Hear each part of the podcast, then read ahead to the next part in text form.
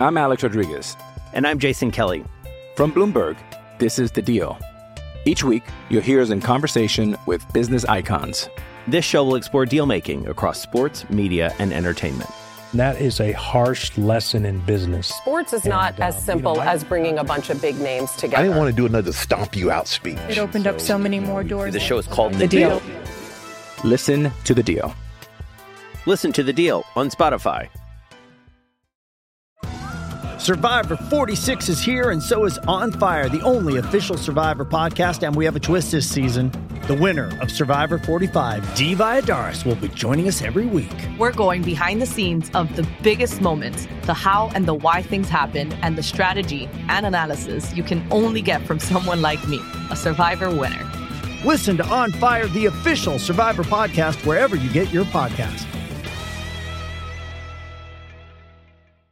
We are in the mood for fantasy football. I'm Cody Roark of Pro Football Network, and to talk about Week 18 waiver wire all across the NFL. Look, if you're a fantasy manager, it's been an up and down season. There's been a lot of surprises. There's been a lot of disappointments, and you know we share all the frustration here. We talk about it. We give fantasy managers the insight that they need. I don't necessarily do that, but I rely a lot on this guy, and his name is Tommy Garrett. He's our Pro Football Network fantasy analyst, and he's going to join me on today's episode, Pro Football Network Weekly.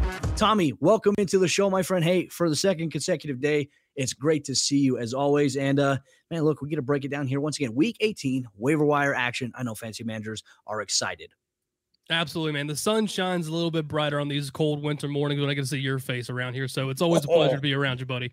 Man, hey, it's always a pleasure having you here on the program. I look, like I said, Tommy has guided me through this fantasy season with with ease. I mean, I used to be in a lot of leagues. I limited myself to one. I really focused on it. Tommy's advice, the fantasy football department's advice, they really got me through the season. And so we hope that they've also gotten you through your season as well here on the In the Mood for Fantasy Football Podcast. Uh, you know, Week 18 waiver wire here, Tommy. Let's kind of open things up a little bit later on here in the show. We're going to be joined by BJ Rudell. He's our Pro Football Network fantasy director here we're going to go through different options here in waiver wires today. So starting off with you, let you know, let's talk about a guy in Tampa Bay. Look, with the the loss of Antonio Brown, walking away from football, literally walking away from it. Now Tom Brady has to figure out some other options to throw to besides Mike Evans. And now there's one guy there.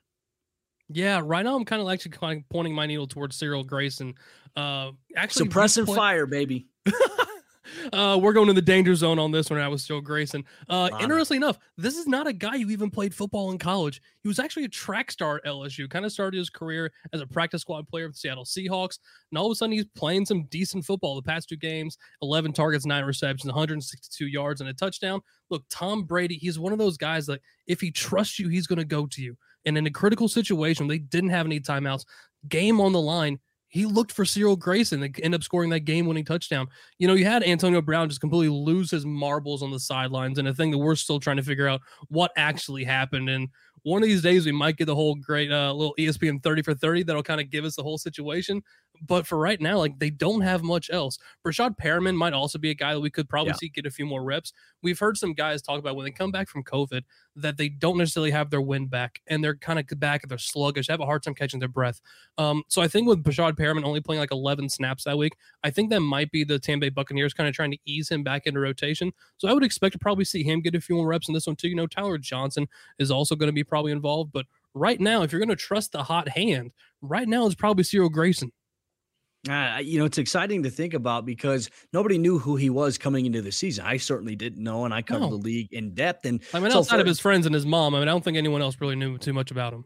So being able to see a guy like him kind of step up in a big time way here for Tom Brady, especially late in the game. Yeah. Look, how many times have we seen situations where you know Tom has needed to rely on a guy late in the game, maybe not one of his key guys. How many times have, have people stepped up? I mean, this could be really Of the course. emergence of Cyril Grayson. This could be where his legend begins in his career. So you never know the storylines they like to write themselves. I wanted to ask you a little bit of a quick question too, to not not to pivot away from it, but when we talk about Cyril Grayson, like obviously Mike Evans is back. You mentioned Breshad Perriman. My biggest question to you is why not guys like Rob Gronkowski, OJ Howard, Cameron Brate, you know, these guys that have also been involved as, you know, Yeah. tight ends here. Will they have looked to evolve to go to them a lot more, maybe outside of a Cyril Grayson? I think a lot of times, like we look like someone like Rob Gronkowski, we know he's rostered. Like we know what's going to happen with him. He's always going to be that critical player inside the red zone. Um, but inside, like okay, from the the twenty to the twenty, who's going to get those touches outside of that point? Cameron Brate might be getting a little more. You know, guys like OJ Howard kind of made a little bit of their work in that kind of same kind of range. But if I'm looking at the receivers, who I think might have a chance to have a little bit of a bigger performance, especially in a PPR format, I'm looking for the volume. Um, and where Gronk kind of makes his money in the red zone on touchdowns, I need someone who's not necessarily just only looking inside of those those closed down and distance plays, where we know that's who's going to go with the ball towards him, Mike Evans, whatever. Um, but outside of that, like Cyril Grayson, like I said, like him, like Scotty Miller even had a couple good games uh, last couple seasons when he's trying to fill him in the same kind of role. Um, so I think there's a couple different options you can go with. Like I said, for me, it's just kind of going with the hot hand. The other guys will likely see an increased amount of targets. Um, will it be enough to offset it? Uh, probably not. Um, you're looking for that upside play. If I'm going to take a splash play, especially right here in my championships, even if it's not to play him, I'm trying to just to bench somebody and try to, to block my opponent. Cyril Grayson makes a little bit of sense in that one. And we're going to talk about a couple of these guys. Like, I want to say this: like the waiver wire this week is not great. Like, if you made it to the championships, you probably already have a very good roster. You made it here for a reason. You didn't just make it by a fluke. So we're looking at guys who are either going to add some upside in a deeper league, or you're just trying to stack your bench and maybe they be a flex consideration. But a lot of these moves, you're just trying to block your opponent from using them against you. Smart strategy, and you know it's one strategy I just found out about this year. Look, I I'll, I'll, be very honest. I never in years prior, I've always found myself caught up in being so busy to say, "Hey, mm-hmm. I can't really invest too much time in fantasy football." Really learning about blocking people this year has been a really good strategy. So thank you, Tom. There's the game within the game. Yeah, I, I, love it, and so that that's a good thing. I needed that, and so I was able to help offset a couple of impact moves that some of my opponents were able to try to make towards me this year. Uh, unfortunately, I didn't win the championship, but you know when you only lose one game of the season, it's great. And unfortunately, you want to win the ship. I didn't get to do that. Who's some other waiver wire targets that you have your eye on, in particular, taking on the New York Giants defense here this week? Yeah, with Antonio Gibson, you know, he's banged up. We know what's going on there. I think Jaret Patterson all kind of steps into a different role now. Um, you have him with Wendell Smallwood, and this very much seems like the Jaret Patterson role. And last week he had 17 touches for almost 100 yards. Also adds in five receptions, has a touchdown on that one. I think the thing to me is it's a snap share. That's why I kind of say he really kind of vaulted over Lind- Wendell Smallwood, 39 to 19 in the snap advantage. Um, I, if you look over his last couple games, he's actually had some decent uh, production. I think the big thing about it, if you played in Dynasty or you're kind of up to date on the rookie class, you knew about Jaret Patterson already. Granted, he went to a smaller school, he went to Buffalo, but there are some guys who just have this innate ability to find the end zone. Jaret Patterson was that guy. Over his final two seasons while at Buffalo, averaged 151.1 rushing yards per game over his final couple seasons, including a game against Kent State last year in a COVID shortened season. He had 409 rushing yards and tied the FBS record with eight rushing touchdowns in that single game. Would have loved to have seen him break it, but look, I'm not going to complain about seeing a guy get eight touchdowns. The Giants, the, the Giants defense, they're 26 against the running backs on this season. So I think it makes sense for a play like this where like, you're going to get a volume guy, might find the end zone, not a lot of depth behind him. Washington, they're trying to figure out where they are as a franchise. You got the whole logo thing they're changing right now. You got the stadium that's falling apart and the franchise around them. So look, trying to get a little bit of sun on this team. Jaret Patterson makes a little bit of sense on this one. Maybe it's like an RB3 kind of play this week.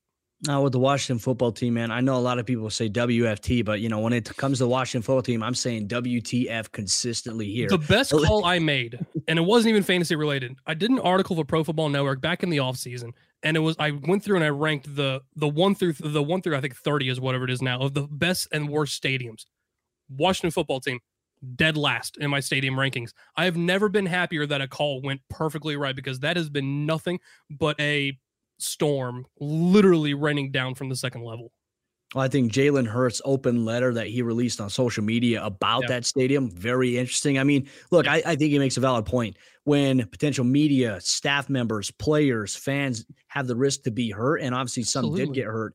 I mean, that's a huge thing. It's just another thing that Washington's trying to cover up. They're trying to divert. Wouldn't be the first time that franchise tried to cover up something not surprised. But you know, there's got to be an overhaul of leadership there. You know, speaking of keeping things in the NFC East division here, we talked about the injury impact of Michael Gallup, unfortunately for the Dallas Cowboys, yes. done for the year with an ACL. Opens up more opportunities for one of your next waiver wire targets, and that's Cedrick Wilson. Yeah, Cedrick Wilson, we've kind of seen him step up into this kind of role earlier in the season when uh, Michael Gallup was also hurt. Like I said, he's on the uh, he's on the IR, torn ACL. Um, luckily enough, that Adam Schefter did come out and report. Multiple sources did at the same time that it was a clean tear. There's nothing else structurally going on.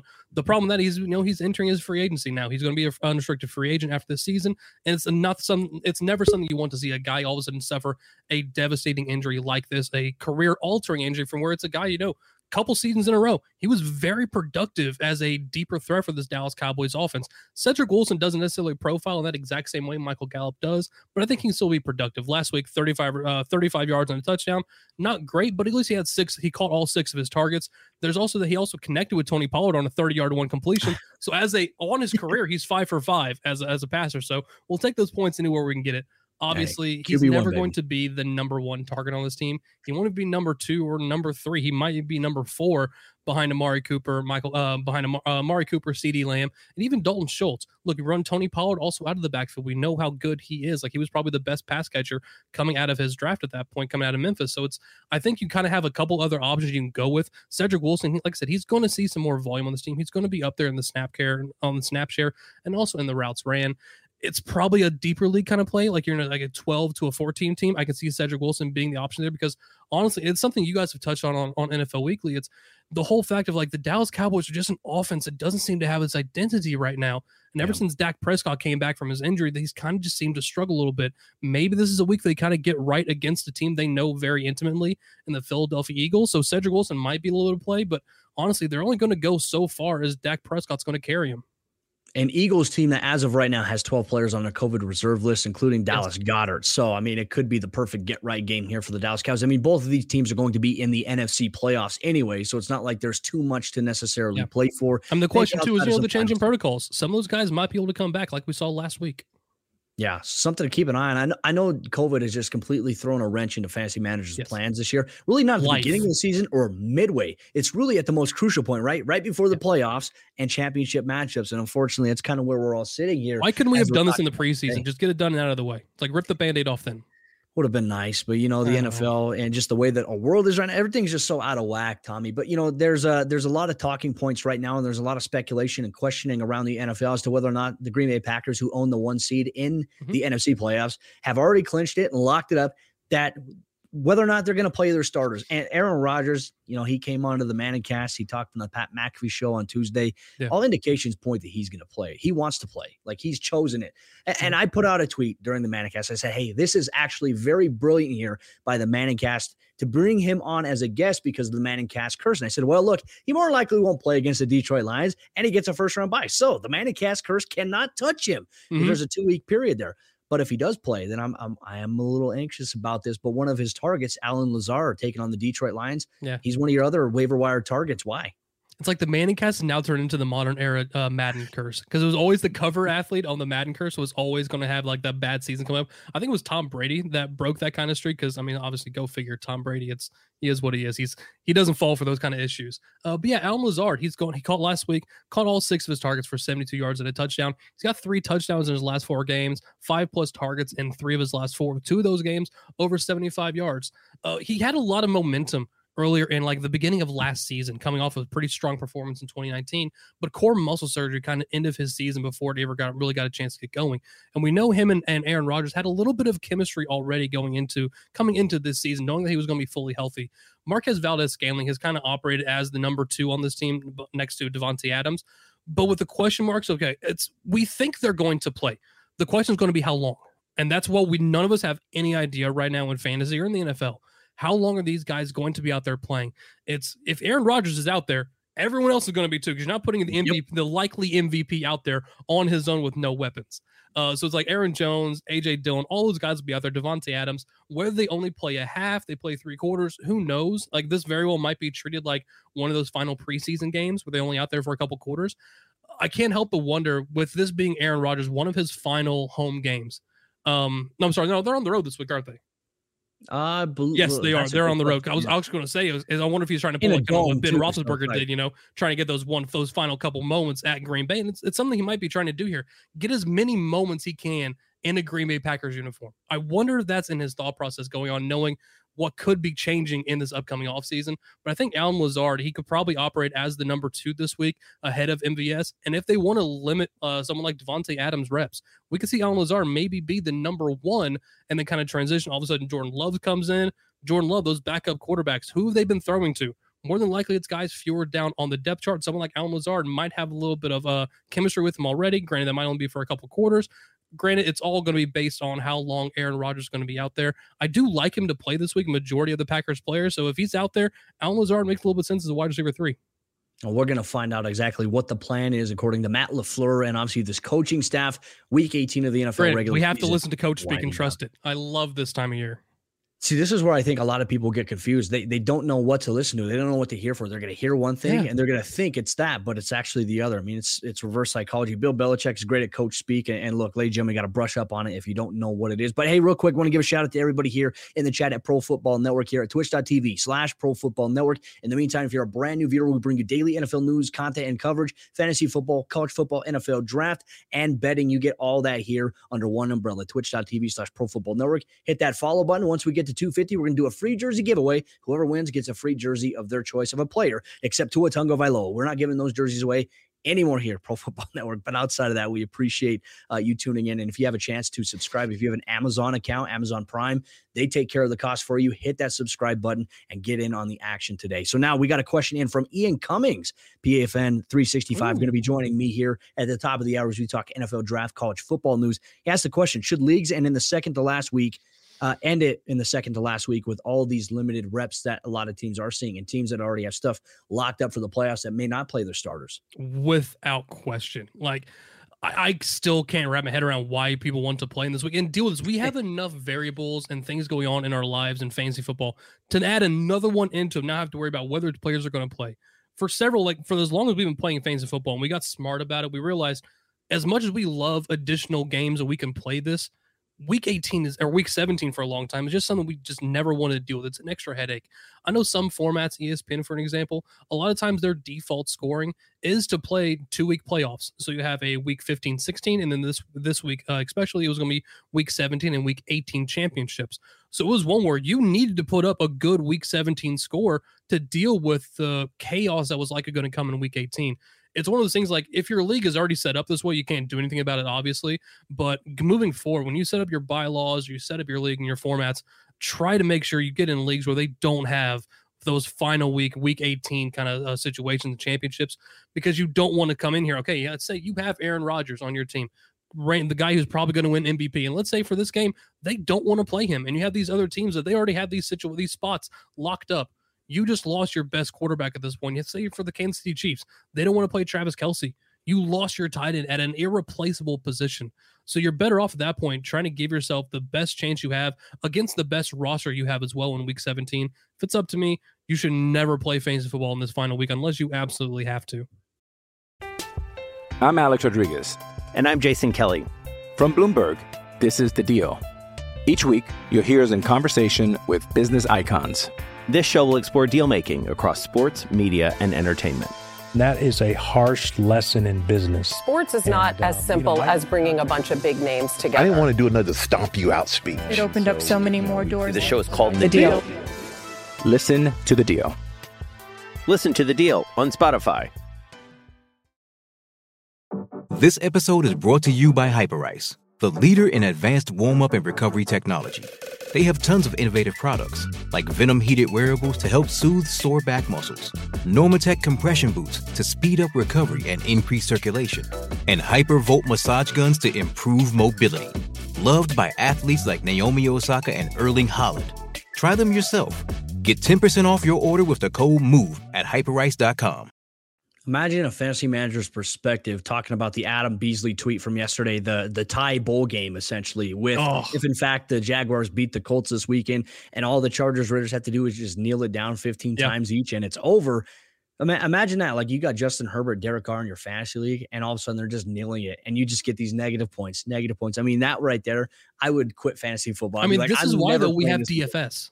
We have DFS if you want to keep playing fantasy football, but only do it on a weekly format rather than needing to carry over these season long leagues. Like this is why we have this for now and into the postseason. I love DFS. Honestly, it's one of my favorite. I love throwing my money away at it. That's about all I'm doing.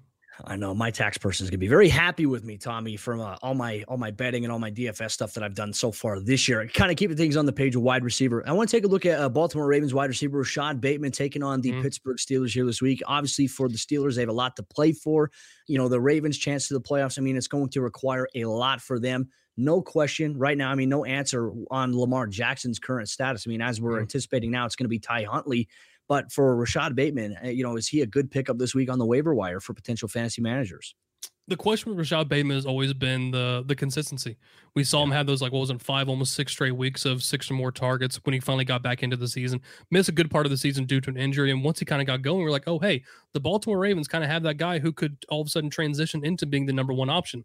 Last week, ends up leading the team in targets against the Los Angeles Rams, catches seven of his 10 passes, of seven of his 10 targets, I'm sorry, for 58 yards. Uh, it was actually his seventh game this season with six split targets, and there seems to be some some uh, some chemistry between him and Huntley. Um, as of right now, I would expect it's probably going to be Huntley. Lamar Jackson looked nowhere close coming back last week. We saw some of those videos of him hobbling yeah. around like he was trying to go to the locker room with cramps all over again. So it's I don't see him playing this time anytime soon this week.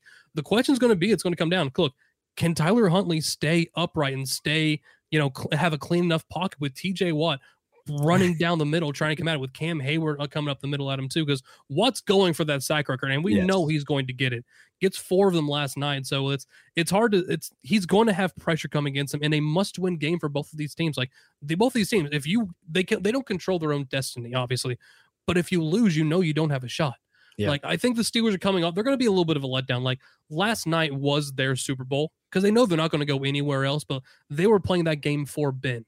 Yep. Like you're now going to Baltimore where the stakes completely change. You don't have that that mentality of we're doing this now in our home our home crowd is here behind us and we're trying to win this game to also guarantee ourselves a 500 season and make sure that record also stays. So this could be something like we talk about a trap game in college football the same kind of situation here.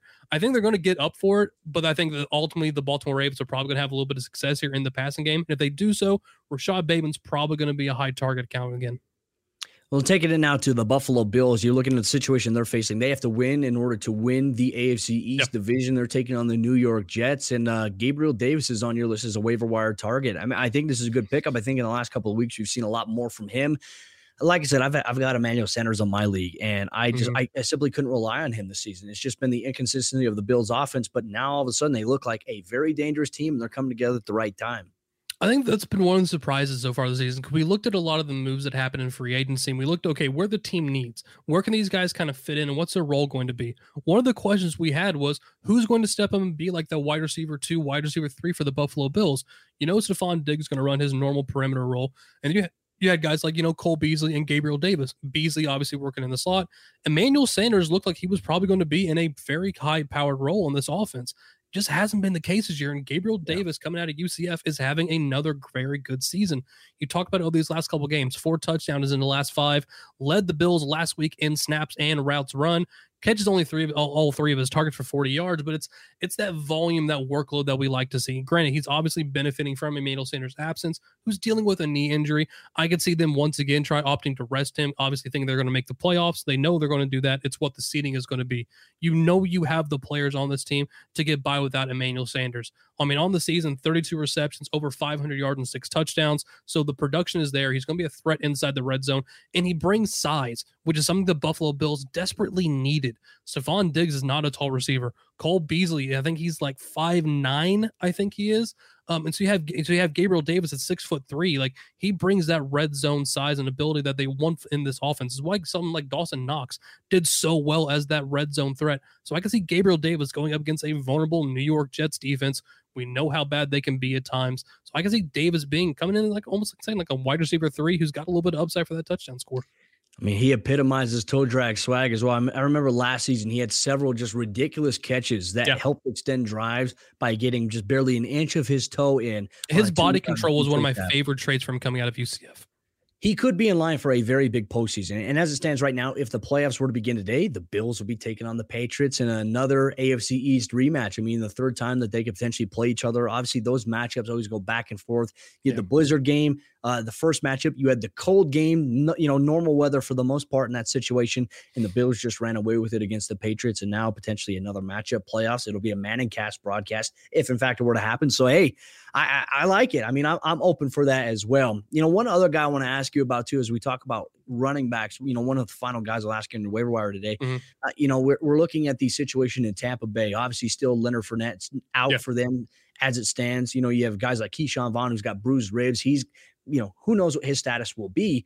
But there was another guy there in uh, Tampa Bay, and that's Le'Veon Bell, who's come over. So, in your opinion, uh, you know, what are your thoughts on Le'Veon Bell potentially being a pickup here off the waiver wire in Week 18? It's interesting when a another former Steeler player quits on his team. Another one is here to step up in another role. Uh, so you, now you have Le'Veon Bell stepping up, who was just signed. It was I think this is his third game now with the team that was last week after they signed him when they lost Leonard Fournette due to a hamstring injury. Comes in, rushes only three times for five yards, not great, but he added 30 yards on all three of his and caught all three of his targets. You know, he ran, he uh, actually led the team in snaps, played, played on 26 of the snaps, ran 21 routes. The issue with Bell is we've never we haven't seen him be that featured back in quite some time. The last time we saw that was probably back in 2019 when he was still a member of the New York Jets. So if we look at his last couple seasons, he's always been in a complementary role, whether it was with the Kansas City Chiefs or whether it was with the Tampa, with the I'm sorry, with the Baltimore Ravens. He's only scored as a running back two or better only two times these last two seasons. But like I said, that's in more of a complementary role. The last time he was an RB one, so we go back to 2019, he was averaging 16.3 carries, 52.6 yards, uh, getting about four and a half receptions per game and adding about 30 yards on the ground. So could I'm sorry, 30 yards through the air. Could we see a vintage Le'Veon Bell, vintage in air quotes, uh, in terms of what we what we used to see him as when he was the best running back in the NFL? Could we see him step up and kind of be this lead back for the Buck Tampa Bay Buccaneers? Given the injuries going on this team, yeah, I think we could. So to see the Tampa Bay Buccaneers with their season not necessarily on the line, but you know, coming into the playoffs, losing Antonio Brown, you're now relying on, you know, Cyril Grayson and Le'Veon Bell. Like that is just a storyline that like you never would see that coming on one of the teams we thought had the most depth and firepower in all the NFL. So I think Le'Veon Bell, he's gonna he's gonna be an interesting waiver wire claim. I think he's worth probably picking up. We'll see what happens later on this week when the MRI come back on uh, Ronald Jones, and we get some more information on the bruised ribs for Ke'Shawn Vaughn. But right now, it looks like Le'Veon Bell is going to be the RB one for the Tampa Bay Buccaneers. Oh, well, obviously, Tommy Garrett, thank you so much for your insight, my friend. Ladies and gentlemen, you can catch Tommy, myself on Mondays, Tuesdays, and Fridays here on the Pro Football Network in the Mood for Fantasy Football Podcast alongside PFN Weekly, part of our nonstop programming here at twitch.tv slash Pro Football Network. Tommy, my friend, thank you for your insight. As always, ladies and gentlemen, if you want to check out Tommy's work, be sure to go to profootballnetwork.com. Check out his work, Jason Katz, the Fantasy Football Department's work. Every single day, they have you covered with the best moves and advice that can help you in your fantasy leagues as well. You know, some interesting points too. I'm going to go back through Tommy's list here. And then once I get the word from our producer that BJ's mic is good to go, we'll bring him back on here to talk all things. Going back to Cyril Grayson, uh, you know, going back to what Tommy had said as well, not, you know, he was an all American sprinter at LSU, not really much of a football player, didn't play football there at the university. The fact that he somehow found his way onto an NFL roster with his speed kind of reminds me a little bit of Scotty Miller here. So, uh, you know, as we work on this, I'm going to bring back Tommy Garrett for just a brief moment here, and maybe we can take a look at some of the other angles as well. So, real quick, Tommy, great to see you again, my man. Hey, uh, while we wait for BJ to come on here, I, I wanted to dive a little bit deeper into some of these matchups. Now, the question I think some fantasy managers had, including myself, going into next season. Obviously, I'm in a dynasty PPR league, two quarterback league. Should I look because I do have right now? I have Aaron Rodgers, I have Kirk Cousins. I've been let down by Kirk Cousins. Should I look at trading one of these guys? Because I know you did say yesterday, you told me there is a price for everybody. Everybody's available, Absolutely. and it just depends on what you do. In my situation, how should I do it? I guess one of my questions is is it a one QB or is it like a super flex style format? Because that drastically changes the value of what the the quarterback position brings. See, that's my thing is I'm I'm trying to figure out should I wait and see what happens in free agency to be able to and, and try to make a, tr- a, trade for a guy. I mean, I'm looking at situations and Mhm. teams that that need quarterbacks, right? You know, we're not completely sold on Jalen Hurts in Philadelphia. We'll find out this offseason Yeah. if in fact that they fully are sold on him. I I just don't know if that's going to be the case. So for me, do I trade one of my first round picks and a player just to get more capital and an- additionally another player? Should I go with a young guy that maybe has a, you know, a high ceiling but hasn't had as much production so far in the NFL?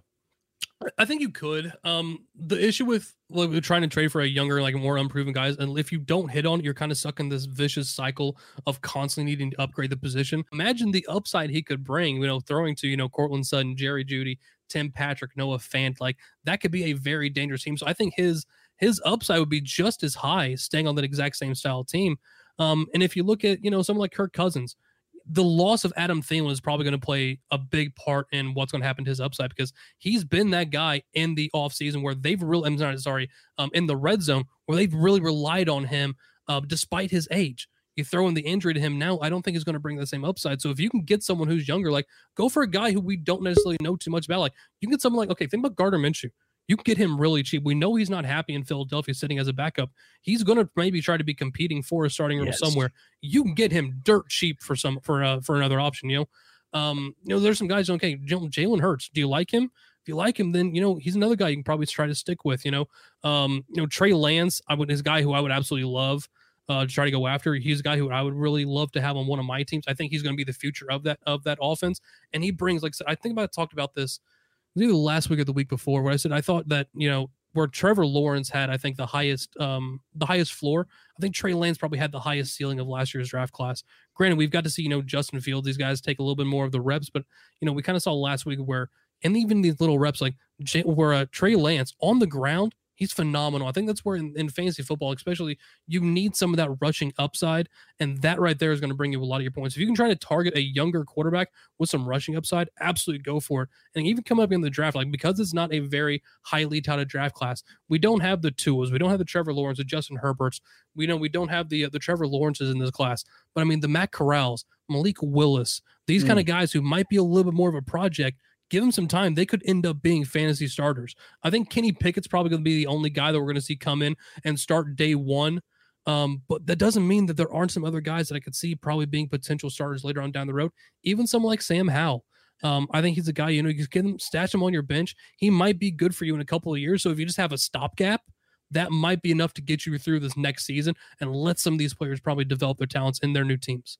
Oh, we'll see if Sam Howell decides to return to uh, North Carolina. I know there's been some talk about that. We'll obviously get into Given between the, injury, hashes yeah. with Ian Cummings yeah. and and myself here at the top of the hour. Tommy, once again, thank you, my friend. Now we're going to try to bring back BJ Rudell here onto the program here for Week 18 waiver wire targets. We heard Tommy's targets, so now let's bring on BJ Rudell. BJ, I think we got things worked out, my my man. How are you doing? Good. How how is this? That's perfect. That is perfect, my friend. Hey, thank you for joining us here today. Obviously, on In the Mood for Fantasy Football. Look, Tommy had his waiver wire targets. I wanted to ask you about yours, though, this week. So there's five guys, obviously, we'll talk about here today. One of your options that you have listed is Devontae Booker of the New York Giants.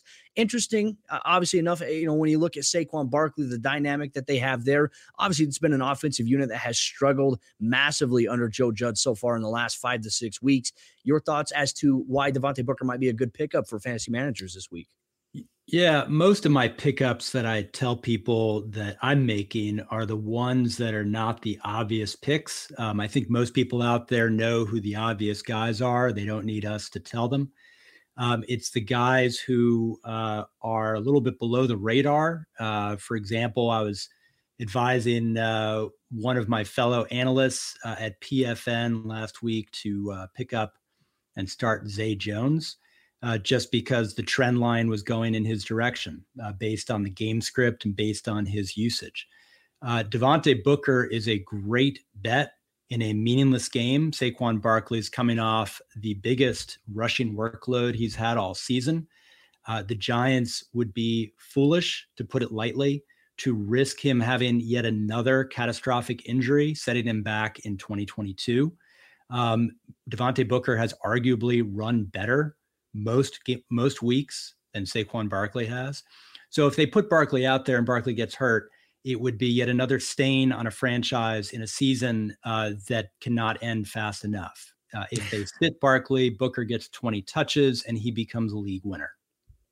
I, I, think those are good points as well. And I'm familiar with Devontae Booker covering the Denver Broncos. Obviously, he spent time there. He's bounced around a little bit. I think New York's been a pretty good destination for him behind Saquon. I think he makes some good points on it as well because when I look at Saquon Barkley, I look at this New York Giants team, they have nothing to play for except pride, right? You're taking on your divisional opponent. But as you mentioned, there is the risk factor, especially for a guy like Saquon, whose volume, as we've seen this year, he's been utilized quite a bit. It does make sense for a guy like Devontae Booker, not just as a rusher, but also as a receiver out of the backfield. I think that's, that's a pretty right. good pickup there. Now, I'm kind of you mentioned that. Oh, Cody, yeah. let me just mention because you hit on a great point. I don't remember, you probably do in Denver, how good he was as a pass catcher, but he has an 88% catch rate this year for the Giants, which is one of the highest in the league. Uh, when you get to that point as a running back that you're that proficient, you've got value in fantasy. Hey, it's Kaley Cuoco for Priceline. Ready to go to your happy place for a happy price? Well, why didn't you say so? Just download the Priceline app right now and save up to 60% on hotels. So, whether it's Cousin Kevin's Kazoo concert in Kansas City, go Kevin, or Becky's Bachelorette Bash in Bermuda, you never have to miss a trip ever again. So, download the Priceline app today. Your savings are waiting. Go to your happy place for a happy price. Go to your happy price, Priceline. It's only a kick, a jump, a block. It's only a serve. It's only a tackle, a run. It's only for the fans. After all, it's only pressure. You got this. Adidas. Uh, and that's that's the thing, right? The amount of touches you can get as a rusher, the amount of receptions you can get as a receiver increases your value, especially if you're a fantasy manager. You really, really like to see it. I know me, I had a couple of tailbacks this year that were catching five to six passes out of the backfield and having 15 to 16 rushing uh, attempts in a game. I mean, it helped me out in my fantasy league significantly. I kind of want to shift gears here, though. Uh, you know, we talked about it with Tommy. The idea there's a lot of conversation, there's a lot of question whether or not the Packers will play their starters in a week seven, a week 18 game against the Detroit Lions. Packers have everything locked up, not essentially much to play for. Is it coach speak by Matt LaFleur and Aaron Rodgers really saying, like, hey, you know, we're going to play this week uh, with our starters? Or do you foresee the fact that they're probably going to sit them? I mean, when you look at Green Bay's one two punch, A.J. Dillon, and obviously Aaron Jones, it's fantastic. But you have Patrick Taylor as one of your guys here on the waiver wire target this week. Yeah, I'm not convinced. I, I, get the fact that the Packers, if they sit their starters, uh, are going to be sitting out for three weeks essentially between games uh, which is a long time uh, to wait between games by the time they get to their round in the playoffs.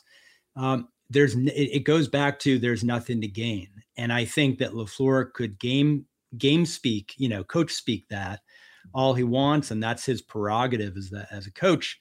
But uh, the reality is, uh, uh, Aaron Rodgers is banged up. We've known about his toe uh, ailment now for weeks. Um, uh, Aaron Jones and AJ Dillon have not been overworked, uh, but they are probably the best tandem uh, backfield, arguably in the NFL, if not one of the best. Uh, why ruin a good thing? Uh, why not give Patrick Taylor some reps? Uh, why not give you know Josiah Deguara you know a little more run? Get some other guys who are not as involved just on the off chance that there is an injury in the first round when they play in the second round of the playoffs and they've got someone with a little more experience coming in. There's just i there's nothing to gain by these guys going out there and playing a full game. Uh, and that's essentially why i think patrick taylor is a very very sneaky play. He could get 20 touches if LaFleur backs off his promise uh, something to keep an eye on all throughout the week. And ladies and gentlemen, you won't necessarily have to wait until Sunday to figure that out. You'll probably find out Friday or Saturday. So make sure you turn your dials to Pro Football Network at profootballnetwork.com. Check out the fantasy page so you can stay in the loop. Check out the Pro Football Network fantasy group on Facebook so you could stay in the know with our fantasy analyst and obviously our fantasy director, BJ Rudell. I want to shift our conversation now to uh, the Tampa Bay Buccaneers. And look, a story for them. They've been losing key offensive players left and right this season. They've been without Leonard Fournette for several weeks now, but going to another point as well. Ronald Jones going to get the MRI. He's banged up. You have Ke'Shawn Vaughn listed as one of your waiver wire targets this week for fantasy managers. Are you concerned that he's dealing with some bruised ribs right now, and could that impact maybe his status for Sunday's matchup?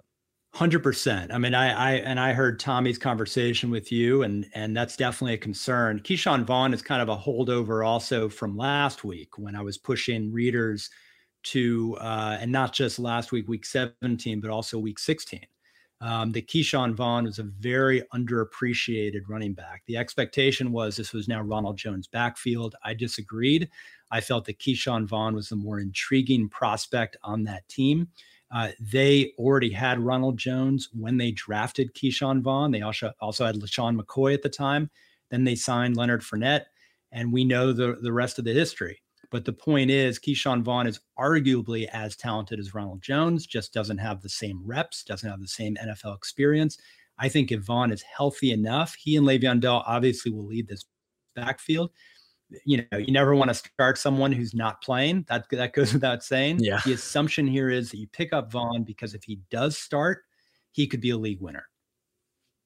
Makes sense. And also, too, BJ, the question I have, kind of keeping it here on Tampa Bay, you mentioned Le'Veon Bell. I mean, how much, if you are Bruce Arians, how much would you be willing to go away from the experienced guy in Bell for a guy like Vaughn? I mean, what type of dilemma does an offensive coordinator have in that kind of situation?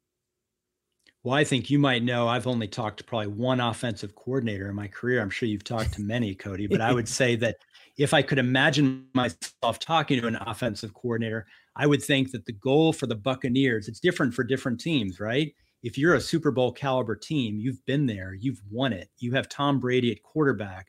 There's a different calculus than let's say you're the Eagles as a 6 or a 7 seed and you're trying to figure out how to instill confidence in your guys that they can beat a tough team. You look at what the Giants did in what 2006, 2007 against the Patriots when the Patriots uh, started all their guys in the final week of the season to try to go 16 and 0. They barely beat the Giants, yep. but the Giants uh, figured out how to beat the Patriots in that game. So that was an example of sometimes you don't want to play your starters because you don't want to play your hand. Uh, and I think the Buccaneers and every team that's already locked up a pretty high seed, the Buccaneers still have something to play for. Uh, need to be cautious about playing their hand too much, giving opponents too much game tape to look at when even the Buccaneers at this point, they can't afford to lose another key offensive player. Like, for example, Mike Evans, who's been dealing with that hamstring throughout this season, right. different various other soft tissue injuries. The last thing you need a week before the playoffs is him going down and having to rely. Obviously, there's the wide receiver factor there. Same thing with the running back. And I also think a lot of it will depend on Tom Brady. Like, Tom Brady will have his preference with Byron Leftwich by saying, hey, you know what? I've got a lot of trust right now with Le'Veon Bell. Let's have him in on these situations, which I know that those conversations do happen between that. But Ke'Shawn Vaughn, an interesting name to follow this week for fantasy football managers, ladies and gentlemen. I want to shift to a big game on Sunday night football here, BJ, and that's going to be the Las Vegas Raiders taking on the Los Angeles Chargers. Winner gets into the playoffs unless the Colts lose to the Jaguars and they decide to kneel it out and tie. Um, outside of that, you have Zay Jones listed as one of the waiver wire targets. Obviously, a lot of questions. We don't know whether or not Darren Waller will or will not play. He's been obviously on the COVID list the last couple of weeks. He's also been dealing with an IT band issue, which for him, for as, as big and explosive as he is, that is an issue. And that can really, I mean, kind of keep you out of, out of action for some time. We don't know if his season is essentially done. There's Hunter Renfrow on the other side for the Raiders, who's obviously been a, a reliable volume target guy for Derek Carr. And then you have DeSean Jackson, who's been widely inconsistent up and down throughout this season. Why is Zay Jones one of those targets you have your eye on? Uh, Zay Jones is a major target uh, in the same way that Hunter Renfrow was right after the uh, Henry Ruggs incident. When uh, I shared in our PFN newsletter uh, that next day uh, that if you could pick up any receiver off waivers, it was Hunter Renfrow. talent plus opportunity equals fantasy championship. You've got to figure out who has the talent. you got to figure out who's getting the looks and who gets who has the trust, the earned trust of the quarterback and the offensive scheme um, and how the matchup plays out where they can capitalize on it. Uh, Hunter Renfrow, we've seen what he's done. Uh, Zay Jones is not at Hunter Renfrow's uh, caliber, I would say, objectively, but Zay Jones has the opportunity and he's been given it and he's risen to the occasion. He's getting, I don't know, seven, eight, nine, ten targets a game. Uh, Bryan Edwards uh, has not stepped up as some thought he might. Yeah. Uh, and uh, Foster Moreau is still a small piece of the puzzle. Uh, and so I think the biggest issue was when Kenyon Drake got hurt, it opened the door for the Raiders uh, no longer having the luxury of of having a more run heavy offense. Peyton Barber is not the answer. So it's Josh Jacobs and then Derek Carr slinging it. Uh, and Zay Jones fits in perfectly with that. Uh, if Derek Carr is throwing 30, 35 times a game, Zay Jones is getting about one quarter of that. Uh, that's money you can bet on. One final player I ask you about here today. Obviously, thank you, BJ, for your time. And ladies and gentlemen, BJ is our Pro Football Network fantasy director. Let's keep it to Chicago here. You have Cole Kmet listed as one of your targets. Interesting enough, because I feel like the Chicago Bears have been this, you know, one team that for fantasy managers is really hard outside the running back position to really bet on somebody to be a productive value, especially in this offense with the inconsistencies of Matt Nagy as a play caller, and then just the inconsistencies of the constant change of quarterback due to injuries. Justin Fields to Nick Foles to Andy Dalton. Now it's back to Andy Dalton here. Uh, why is Cole Kmet one of your targets, especially when Jimmy Graham is there in Chicago? I loved him this summer. Uh, he was the uh, I think 21st ranked tight end uh, going in ADP, and I had him in the top, I think 14. I don't know that he's going to get there. Um, the reality is he has a, a 64% catch rate, which is not great, but he is tied for seventh in the league uh, in targets. Um, he is close to being a top 10 tight end uh, because 25 of the top 26 tight ends in fantasy have at least two touchdowns. Kmet has zero. Uh, it has very little to do with his usage. It has more to do with he's not getting looks near the end zone. That's where David Montgomery comes in. That's where, uh, you know, sometimes Darnell Mooney. It seems inexplicable to me. There's obviously a reason for it. But Kmet is one of those guys where if you're in dynasty and you're in a deep league, absolutely Kmet can be a top 12 tight end next year. He's going to get touchdowns. It's only a matter of time. And I would say in this meaningless game in a great matchup, week 18, knowing that he's going to get seven, eight, nine, 10 targets, if he if he keeps up that trend, uh, he has a pretty good chance of scoring. So I've got him pegged at about 15 points. I think he's going to help people win their league. Well, obviously, you're going to keep the dials turned to the Pro Football Network fantasy page. Ladies and gentlemen, for all your fantasy football news, information, analysis, check out profootballnetwork.com. Go to the fantasy page. Like I mentioned, go to Facebook, Pro Football Network's fantasy Facebook group as well. You get insight from BJ Rudell, Jason Katz, John Hellcamp, and Tommy Garrett of our fantasy football department. Be sure to check it out. Obviously, in the mood for fantasy football Mondays, Tuesdays, and Fridays here on twitch.tv slash Pro Football Network. BJ, thank you so much for joining us here today. Look forward to speaking with you here again and uh, it was a pleasure as always. Pleasure is mine. Thanks, Cody. Awesome. So, ladies and gentlemen, is in the mood for fantasy football. Just want to give a massive shout out to Tommy Garrett, BJ Rudell for contributing here for Fantasy Football Managers here today.